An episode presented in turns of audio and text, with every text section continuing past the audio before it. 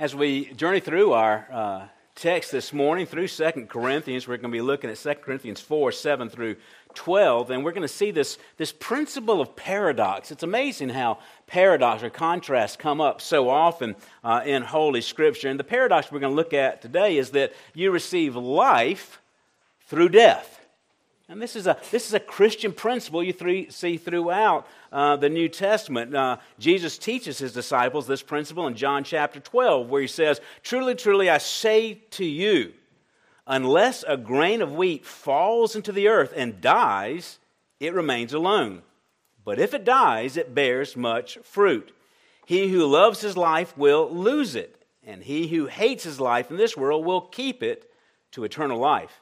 If anyone serves me, he must follow me, and where I am, there my servant will be also. If anyone serves me, the Father will honor him. So, this principle of uh, life through death uh, just recurs throughout Scripture. And we're going to see it today as the Apostle Paul gives something of, again, a personal testimony, a personal defense of his ministry with this whole principle of life through death. So let's go to the Lord and unpack the, the marvels of this passage in 2 Corinthians chapter 7 through 12. Father, we do turn to you in faith and we ask blessings. We, we just want to pause on this Thanksgiving Sunday to thank you for your holy word. Uh, Lord, we are not like people without hope. We are not like people without wisdom. We are not like people without purpose. Your word gives us all of those things. And we turn to it now knowing that it is inerrant. We know that it's inspired. We know that it's infallible. And we know, God, that it will cleanse us through the power of the Holy Spirit. Help us to go deep with you, Lord. We do not want to remain children. We do not want to be sucklings, always looking for milk. We want to be carnivores, Christian carnivores who are hungry for the meat of the doctrines of the gospel of Jesus Christ. Show us some of those truths today. We pray in Christ's name. Amen. Again, we're going to look at 2 Corinthians chapter 4, uh, 7 through 12 here. And we're going to see here Paul's kind of pers- points to his personal example of ministry again. And again, we, as every Sunday, as we've gone through 2 Corinthians, we keep seeing Paul having to defend himself. Why is he being, having to defend himself? Because he's being attacked. And it, but he's not trying to defend himself in order to promote himself. He's defending himself because he knows if his ministry is discredited, then the false teachers of Corinth are going to take over, and the gospel would be doomed in the continent of Europe. Everything is at stake. If you don't believe Paul, you're not a Christian. You're just not a Christian. And this is why the Paul, Paul is willing to suffer so much at the, at the hands of such a mediocre church, of such a flawed bunch of people, because he knows how important it is and because he loves them. And because he knows God loves them, even when they are in error. So let's pick up here with 2 Corinthians 4 7 through 12. I'll read that passage in its entirety. God says, Paul writes, But we have this treasure in earthen vessels, so that the surpassing greatness of the power will be of God and not of ourselves. We are afflicted in every way, but not crushed, perplexed, but not despairing, persecuted, but not forsaken, struck down, but not destroyed. Always carrying about the body, the dying of Jesus, so that the life of Jesus also may be manifested in our body. For we who live are constantly being delivered over to death for Jesus' sake, so that the life of Jesus also may be manifested in your mortal flesh. So death works in us, but life in you. You might find it helpful to look at your home group's helps uh, insert, uh, where I've broken this uh, passage down to four different places here uh, that, that really relate to the aspects of Paul's ministry. You see the uh, and the ministry of uh, by extension to every Christian. Uh, you see the condition here in verse four, the contradictions in verses eight through nine, the commission verses 10 through 11, and then the conclusion in verse 12. So, first of all, we see here the condition. And isn't this one of our favorite verses? And this is one reason why I was so excited about finally getting to Second Corinthians. You know, my ambition is uh, before the Lord comes back to preach through every Old Testament, many of the, uh, I mean, every New Testament, and many of the Old Testament books. And Second Corinthians, uh, I had never gotten to at this point in time. There's only about, I think, five books of the New Testament I have not yet preached or taught through. Uh, and, and this is one of those passages that I was so excited about Second Corinthians. All, all of chapter 4 and 5 are just, they're just such meaty, meaningful passages. Uh, when we struggle, uh, they're, they're, sort of like the Psalms. You go back to Second Corinthians and, and you kind of you kinda get over your struggles. You kind of get your, your hope fixed back on the Lord. And he starts off here, but we have this treasure in earthen vessels. That's our condition so that the surpassing greatness of power will be of God and not of ourselves. Now, what's the treasure here? Well, this is the downside of preaching through various passages. That you go back to the previous verse, and Paul speaks of the light of the knowledge of the glory of God in the face of Christ. Right? That's the treasure that you have. You have the knowledge of the glory of God in the face of Christ. Christ. You have truth and that truth is personified in the person of Christ, and you have Christ. Christ lives in you, Colossians, the hope of glory. We see Paul, Paul tells uh, uh, the Colossians also that in him the fullness of deity dwells in bodily form. So that's, that's what makes Christians so special. On the outside, we look like everybody else. We may not even be as handsome as everybody else. No offense. But what's inside? That you are vessels of the Holy Spirit. It is remarkable. It's absolutely remarkable. Be thankful for that on this Thanksgiving Sunday. But it's humiliating too, isn't it? What does he call you? You have, the, you have this in an earthen vessel. All of this marvelous glory that if people could actually see what was inside of you, they would fall down in worship and in terror. All of that is in a clay pot, just an ordinary clay pot. What does he mean when he says earthen vessels? We, we know terracotta pots. We tend, if you're a gardener in particular, you understand that. But for them, that was their basic storage unit, okay? The idea there of earthen is to uh, uh, bake, it was a common pot. It was a cheap, it was breakable, it was easy to replace, it was virtually had absolutely no value. And you would store everything from food in it to use it as a toilet.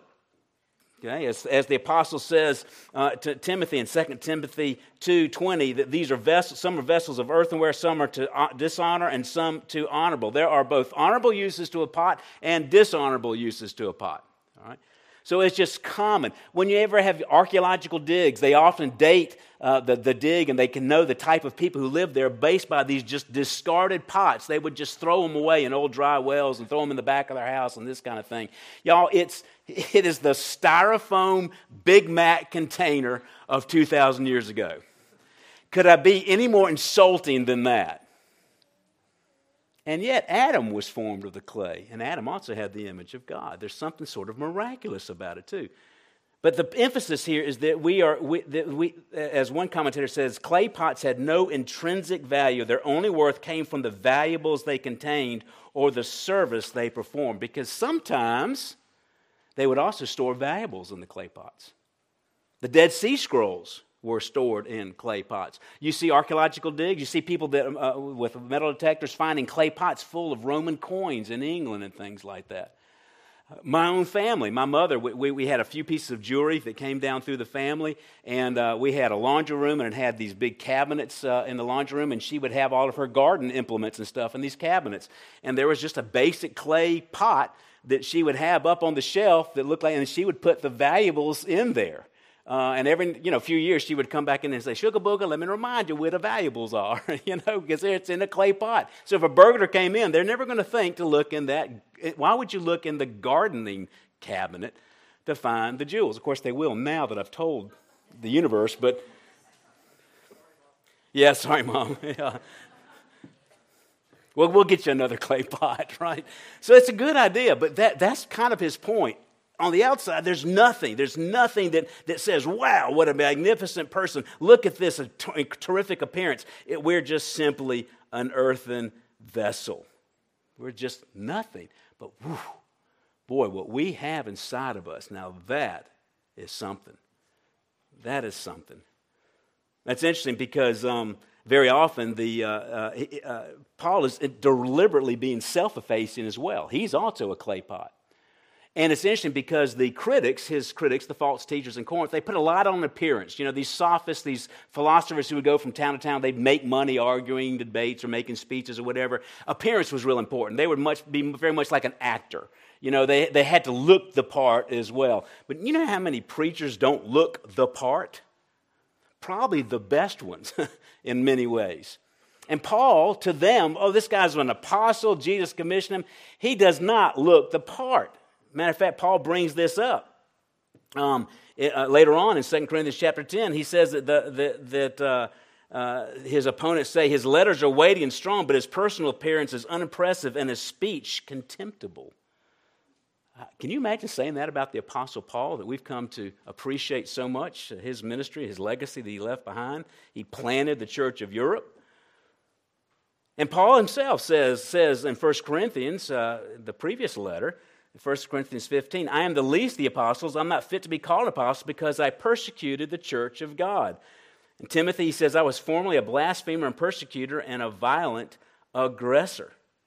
So instead of uh, uh rejecting this idea of his failures, Paul rather embraces the idea of being a lowly pot. And he says, Judge us by the glory that we store inside of us, not of our common appearance. And what's the reason why? Notice the so that. The so that's are always important. He gives an illustration, a point here, and then he brings in a doctrine. So that, and what's the so that therefore? The surpassing greatness of the power will be of God. I tell you, last, last service, last week was just a wonderful service. When everybody just sang that last hymn, I just wanted to stand up here for about five minutes and just take it all in. I just kind of felt like the heavens were opening up. It was just such a, a beautiful, beautiful service. And, uh, uh, and the, the, the problem is, is that eventually you have to leave, right? You know, we're just getting little glimpses, though, every now and then of this glory that's within us. But I think one of the points of that, and one of the, we try to do this on every service, is it's not about you, and it's not about me. It's about God. And I just never tire of trying to do what I can to glorify God as we preach the Word of God. And every teaching station of our church uh, seeks to do that. So Paul is consumed with the idea to give God the glory, so that the surpassing greatness of the power will be of God and not of ourselves. Not of ourselves. Now we got to be careful here too. There's, there's a false humility out there, right? You know, the false humility looks like something like this, like I'm such a terrible person, and then the other person says, Oh, you're not terrible, you're wonderful. And then the person who thinks they're terrible says, Oh, really? Tell me more about how wonderful I am right? You know, there's a false humility that's actually a true pride. It, it kind of acts humble in order to be able to get stokes and praise and, and, and uh, or manipulate or something like that. That's not what we have here at all. There is a genuine humility, humility to the Christian, right? You know you didn't save yourself. You know you weren't seeking God. He found you. And the faith that you have is actually a gift of God. Ephesians 2 8 through 9. For by grace you've been saved through faith and that not of yourself. It is the gift of God, not as a result of works, so that, here we have that point again, so that no man will boast. Paul is so opposed to boasting. And see, the false teachers were boasting all the time, and it's kind of attractive. Wow, those people have some confidence. I think I'm going to follow them. Paul, Paul could walk into a room based on his appearance, based on his oratory skills. He could walk into a room. He's probably one of those people, like many of us, that you just wouldn't even notice wouldn't notice. But boy, he had the truth. Second Corinthians, he goes on to say in chapter 11, but even if I am unskilled in speech, I am not so in knowledge. He's like Moses. Moses said, Lord, don't send me. I got a stammering tongue. God's like, You have talked face to face with God. You are qualified. I make you qualified.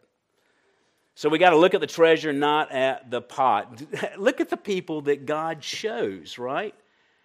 He did not choose philosophers, He pulled people off of shipping boats to be the apostles. So, the terracotta pot is the ancient su- supermarket version of the plastic bag. That's who you are. How many plastic bags do you have floating around your garage or that you're going to say, I'm going to take these back and recycle them. They're just worthless, right? Once you use them, you just don't need them anymore. Unless you have a dog. Just to make the illustration even more humble, humiliating. But it's interesting. Our weakness is actually part of God's strategy, and that's the beautiful point. It isn't that God didn't realize that we would be so, uh, th- sorry, it isn't that God didn't realize that we would be so hopeless. He knew that we would be, and we would rely on Him, and our faith would be on Him. Part of the plan, I, I hate, you just need to know this, and those of you who are a little bit older kind of understand this the aches and the pains and the groaning and the difficulties and the medical bills and the things that you're going through are all part of God's plan. They're all part of God's plan. Because it, dismiss, it dismisses your pride and puts God on the throne of your life. Then we see here these wonderful contradictions of verses 8 through 9. Uh, where he says here, first of all, we are, we, we, we are afflicted. Now, he, notice he's saying we, so this is kind of an autobiographical uh, testimony here from Paul. We are afflicted in every way, but not crushed. That idea of crushed is pressured or squeezed here. We are afflicted. Life is born for uh, adversity, right? We are afflicted, but we're not crushed. We're not squeezed out. Again, those of you who have a few years on you, you, you, you, get this. You've been through trials and tribulations and the nights of fever and the wrecks and everything else in your life. And after a while, that's why old people are just more calm. They just, you know, this too's going to come and this too's going to go. You know, the thing that really irritates old people is bad customer service. yeah, that just is really infuriating. Uh, but, but, but, but basically, we're calm when you know the water heater goes out or the child gets the mumps or whatever you know? We just kind of we've had enough of this right? But for, for young people it's just oh i can't believe this is happening to me. God wants, wants you to settle down because you are afflicted in every way but you're not crushed. You're not crushed. Now paul of course is speaking about affliction that comes through the gospel but there's a life application there to the rest of life as well. He, he is perplexed but not despairing. I like Merrill Tenney translate this bewildered, but not befuddled, right? We're perplexed, but not despairing. Let me just, uh, let me just be honest with you. In this life, we're going to lose. We're going to lose. And if you don't believe me, just check the news. All right? This is no longer a Christian country. We are going to lose. But we fight nevertheless. It's always been this way. And as you can imagine, I found an illustration with J.R.R. Tolkien with The Lord of the Rings. Of course, Tolkien was shaped. He was an orphan, and then he fought in the trenches of World War I. If you don't think that'll change a man's life, growing up without a daddy and then seeing all these other people massacred on the battlefield, and he wrote this, and there's this wonderful part. This is why you ought to read the books, not just go to the movies. Uh, there's a closing uh, in the telling of the Lord of the Rings. Arwen, who was an elf, married Aragorn, who was human, and they knew he wasn't going to live as long as her. She could live for thousands of years. He's going to, I think he lived to be 180, something like that. She, he eventually died. So she goes to her former homeland there of Lothlorien, back where Galadriel was in charge, to die. She, she's, her heart's broken. She's gone there. It's a very so, sober, sad scene because you get to know these characters all along. She goes there to die. And one author says this heading into the fading heart of the elven country to die alone. This place, once so full of life, had sustained by the, and sustained by the Lady of Light, has become a glorious ruin. For Galadriel, like the rest of her kin, have left the world to the rule of man the elves, and all their splendor have reached their end. Years before, when this forest was filled with vitality and effervescence, Galadriel had uttered these words to Frodo Together, through the ages of the world, we have fought the long defeat. We are fighting a long defeat. It's a, if you're military, it's a, a rear guard action. Okay? I don't know what the future of this church is going to be. Hopefully, we are vibrantly worshiping the Lord and glorifying Him to the day that Christ comes back. But there's very few of us. Think about the church you were raised in. The church that I was raised in as a child is totally apostate right now. J.P. McLean may be one of the only ones of us that actually worshiped in a church that's 300 years old and still preaching the gospel. Independent Presbyterian of Savannah. Now, that doesn't mean we give up. Matter of fact, we ought to exhaust ourselves to make sure that doesn't happen. But we are fighting a long defeat. Nevertheless, we are perplexed, but we are not despairing. So we are to do our best as soldiers of Christ, as Paul told Timothy in 2 Timothy 4 be sober in all things, endure hardship, do the work of, of evangelists, fulfill your ministry. Every one of you has a ministry. Because we are going to eventually lose in the end. By the way, when we lose, we actually gain. I mean, you know that part, right? I mean, I'm talking about the stuff in this world. Well, I can't wait till heaven. But heaven may be a little while off for some of us. We are fighting a long defeat, but you do your job in that long defeat. And what God will do is He will reward you when we do get to heaven. We're persecuted but not forsaken. That idea of persecuted is actually be to pursued or hunted down. Now, Paul is being hunted down by false teachers. The, the uh, King David was being hunted down by crazy King Saul, right? 1 Samuel 23 says this David stayed in the wilderness and the strongholds and remained in the hill country of the wilderness of Ziph. And Saul searched for him every day, but God did not hand him over to him. Notice who, who was protecting David was God. God's the same one who's protected David, is the same one who protected you. Uh, he was hunted down, but he was not forsaken. Psalm 141 speaks of this, as Paul, uh, David says, My eyes are toward you, O God the Lord. In you I take refuge. Do not leave me defenseless. Keep me from the jaws of the trap which they have set for me, and from the snares of those who do iniquity. Then we're struck down, but we are not destroyed, okay? This idea of struck down, as is in a weapon, we are struck down with a weapon. And of course, you know the greatest illustration here, right?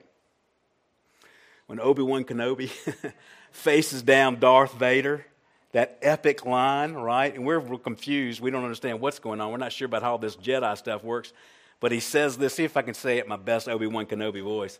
If you strike me down, I shall become more powerful than you can possibly imagine. That was a really lame Obi Wan Kenobi voice. But you get the point.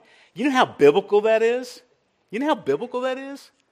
Devil, you strike me down and I will become more powerful than you ever imagined. Right now, you are the victim of demons. When you die, you will become the judge of demons. They actually fear your death. Remember in Screwtape letters, letters uh, Screwtape and uh, Wormtongue, they're writing back and forth, and uh, Screwtape's charge uh, dies. He dies. I think he dies in the Blitz. He's in London, and, and the human dies, right? And uh, his uncle was furious. How did you let him die? That makes it so much worse. We want to just toy with him for a while, like a cat with a hamster, you know? How did you let him die? Because it's in death that they fear us the most. We become the judge. Every demonic activity, every spiritual bit of spiritual warfare that you've received, every temptation that has ever come from the hand of the dark forces will be used as evidence against them in the great trial, and you're the one that's going to stand as witness and stand as judge against them. You will have your day. You will have your day. So we're struck down, but we are not destroyed. Okay? This literally, it's interesting. This has literally happened to Paul at Lystra, right? Acts 14, Jews came from Antioch and Iconium, and having won over the crowds, they stoned Paul and dragged him out of the city, supposing him to be dead. But while the disciples stood around him, he got up and entered the city. I mean, they literally, I mean, they stoned him to death. And he got up and he went back into the city afterwards.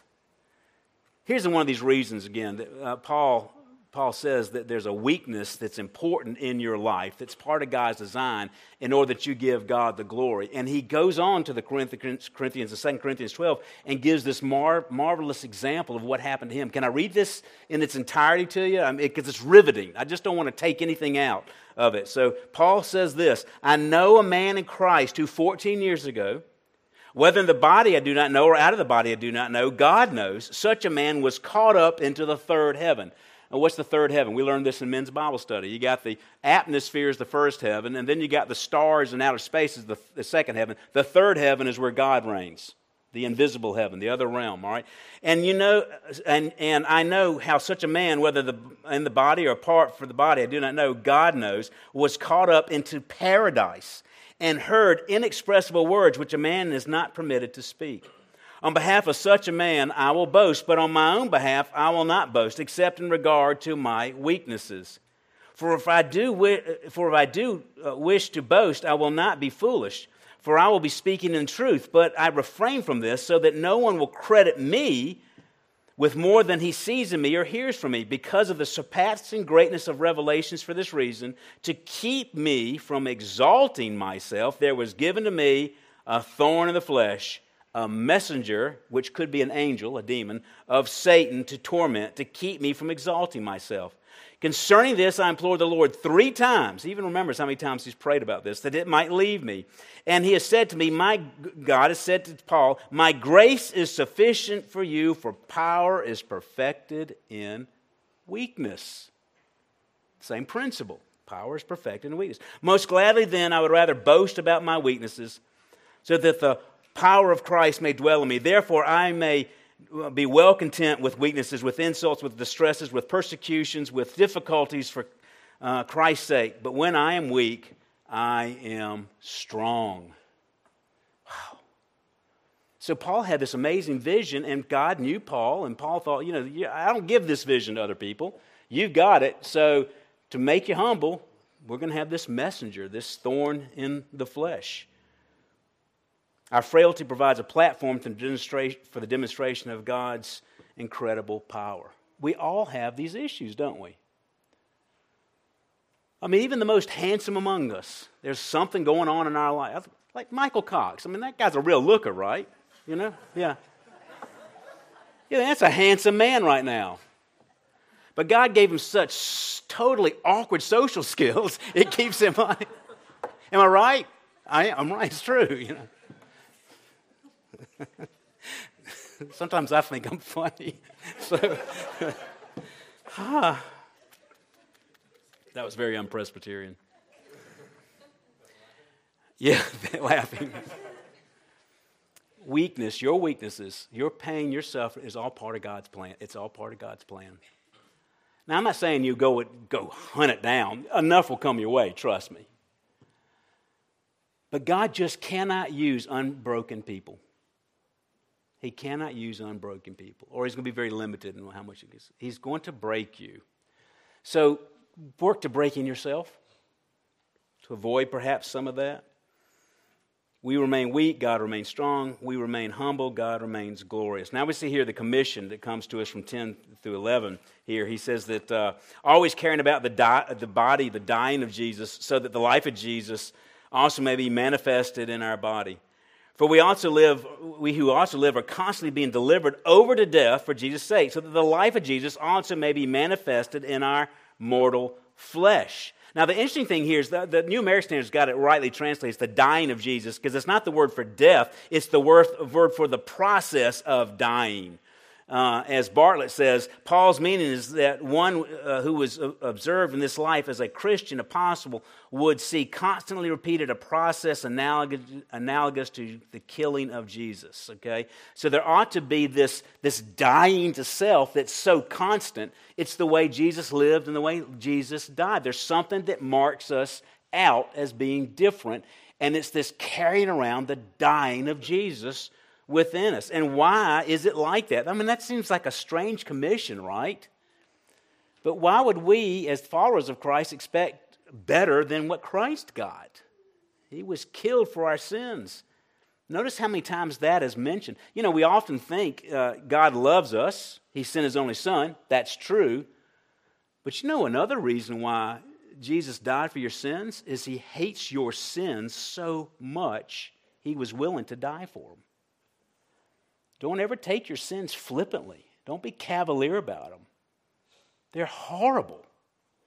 God hates them. That's why He died for them. And because He, he loves you so much. And then he gets why we care about this dying of Jesus, so that, there's another so that, so that the life of Jesus may be manifested in our body. Life comes through death. That's the principle of Christianity.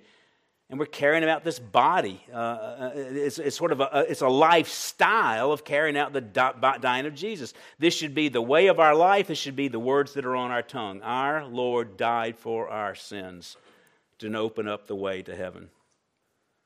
And he says here that, and, and, and, actually, we demonstrate this through the persecution that we receive. We who live are constantly being delivered over to death for Jesus' sake. You know, so he's, uh, it costs you to be a Christian. It should cost you to be a Christian in many ways. If it's not costing you anything, you may not really be a Christian. Mark 10 says this this idea of delivered over is again a principle of Christ. Mark, uh, Jesus is on his way to Jerusalem. He's talking to his disciples. He says, Behold, we're going to Jerusalem, and the Son of Man will be what? Delivered to the chief priests and the scribes, and they will condemn him to death and will hand him over to the Gentiles, and they will mock him and spit on him and scourge him and kill him, and three days later he will rise again. There could not be a clearer presentation of the gospel than what Jesus and his disciples looked at him and said, What? what are you talking about? We don't get, oh, Jesus, go on with the whole die crucifixion thing, you know. And it came back to him later, right? Why? So that the life of Jesus may be manifested in us. What a powerful thing that is. So the ordeals, the ordeals of our life are no accident, no curse, no random act. The purpose behind them is that, that we can experience these dying moments in order to give God the glory. This is Paul, Galatians chapter 2, 20, right? I've been crucified with Christ. It's no longer I who live, but Christ lives in me. And the life which I now live in the flesh, I live by faith in the Son of God, who loved me and gave himself up for me. We're united with Christ, including his sufferings. It's a wonderful story. You know George Mueller? Uh, I love the George Mueller story. George Mueller was a German living in England. He actually came to be a, a missionary to England. We need more of those these days. And he had gone through a number, he was actually kind of a hellion and a, and a, a a wild man. He loved going to Bible studies so that he can mimic Christians after the Bible study and make fun of them. And we give him plenty of material. Uh, but uh, he loved making fun of Christians. We went to Bible study one day and got saved. Okay, he wanted to be a missionary. He came and he started orphanages. He was just burdened by the terrible condition of so many of the orphans in, in London. And there's this wonderful account of George Mueller. Uh, uh, they, uh, they, they, they, had 300, 300 children uh, and they brought them all into the cafeteria, and the house lady said, There's no food. There's nothing to give them for breakfast. And Mueller says, have them have, give them have, Let them have a seat. And he prays a blessing and just waited. And then there's a knock on the door, and it's a baker. And the baker came to the door and said, Dr. Mueller, he said, I could not sleep last night. I was so excessively burdened that you might need some bread. So I stayed up all night and made all this bread. George Mueller says, Thank you. I've been waiting for you. you know? So they bring in all the bread and they serve all the bread, and then there's a knock, knock on the door. And it's a dairyman. And the dairyman says, My wagon broke down uh, out front, and, uh, and this milk's going to spoil. You want this milk? And he brings in 10 cans of milk, enough to feed three, uh, 300 people. And he never asked for a dime for his ministry. He just lived by faith. For George Mueller, uh, someone asked him, how, how, how is it that he could provide for so many thousands of children, over 10,000 children during his lifetime? Uh, and he said, uh, the response was this uh, There was a day when I died. And he hung his head even lower and said, When I died to George Mueller. We just got to die to self. We got to die to self. And the reminder of that, constantly living this death so that we can enjoy life, is many of the trials and tribulations, the weaknesses of our own flesh. For Paul says in Philippians 1:21, "For me to live is Christ and to die is gain." There's going to be a reward for that. And because of that, we should have joy as we're dying to self, right? So then conclusion, verse 12, so death works in us but life in you. And we see that truth when we are afflicted in every way, but not crushed, perplexed, but not despairing, persecuted, but not forsaken, struck down, but not destroyed. And how does God do that? How does God show the world this truth? By using ordinary clay pots, styrofoam Big Mac containers, plastic bag people. But the content that's inside of us is glorious. Paul actually started his conversation with Corinthians and 1 Corinthians when he reminded them this in 1 Corinthians chapter 1 For consider your calling, brethren, that there are not many wise according to the flesh, not many mighty, not many noble. But God has chosen the foolish things of the world to shame the wise, and God has chosen the weak things of the world to shame the things which are strong. And the base things of the world and the despised, God has chosen the things that are not, so that he may nullify the things that are, so that no man may boast before God, but by his doing, you are in Christ Jesus, who became to us wisdom from God and righteousness and sanctification and redemption so that it is written, Let him who boast boast in the Lord. Father, on this Thanksgiving Sunday, our boast is in the Lord. For truly, a grateful people need to be able to recognize that they deserve nothing but receive everything as, as, a, as a grace act from you. So we do come before you, God, recognizing our weaknesses, God. Forgive us for complaining so about them. Help us to fight against them to do our best, but also, Lord, help us to understand that part of your purpose to make us useful is to be able to carry about this glorious truth in these jars of clay. Help us to be excellent jars of clay. In Christ's name.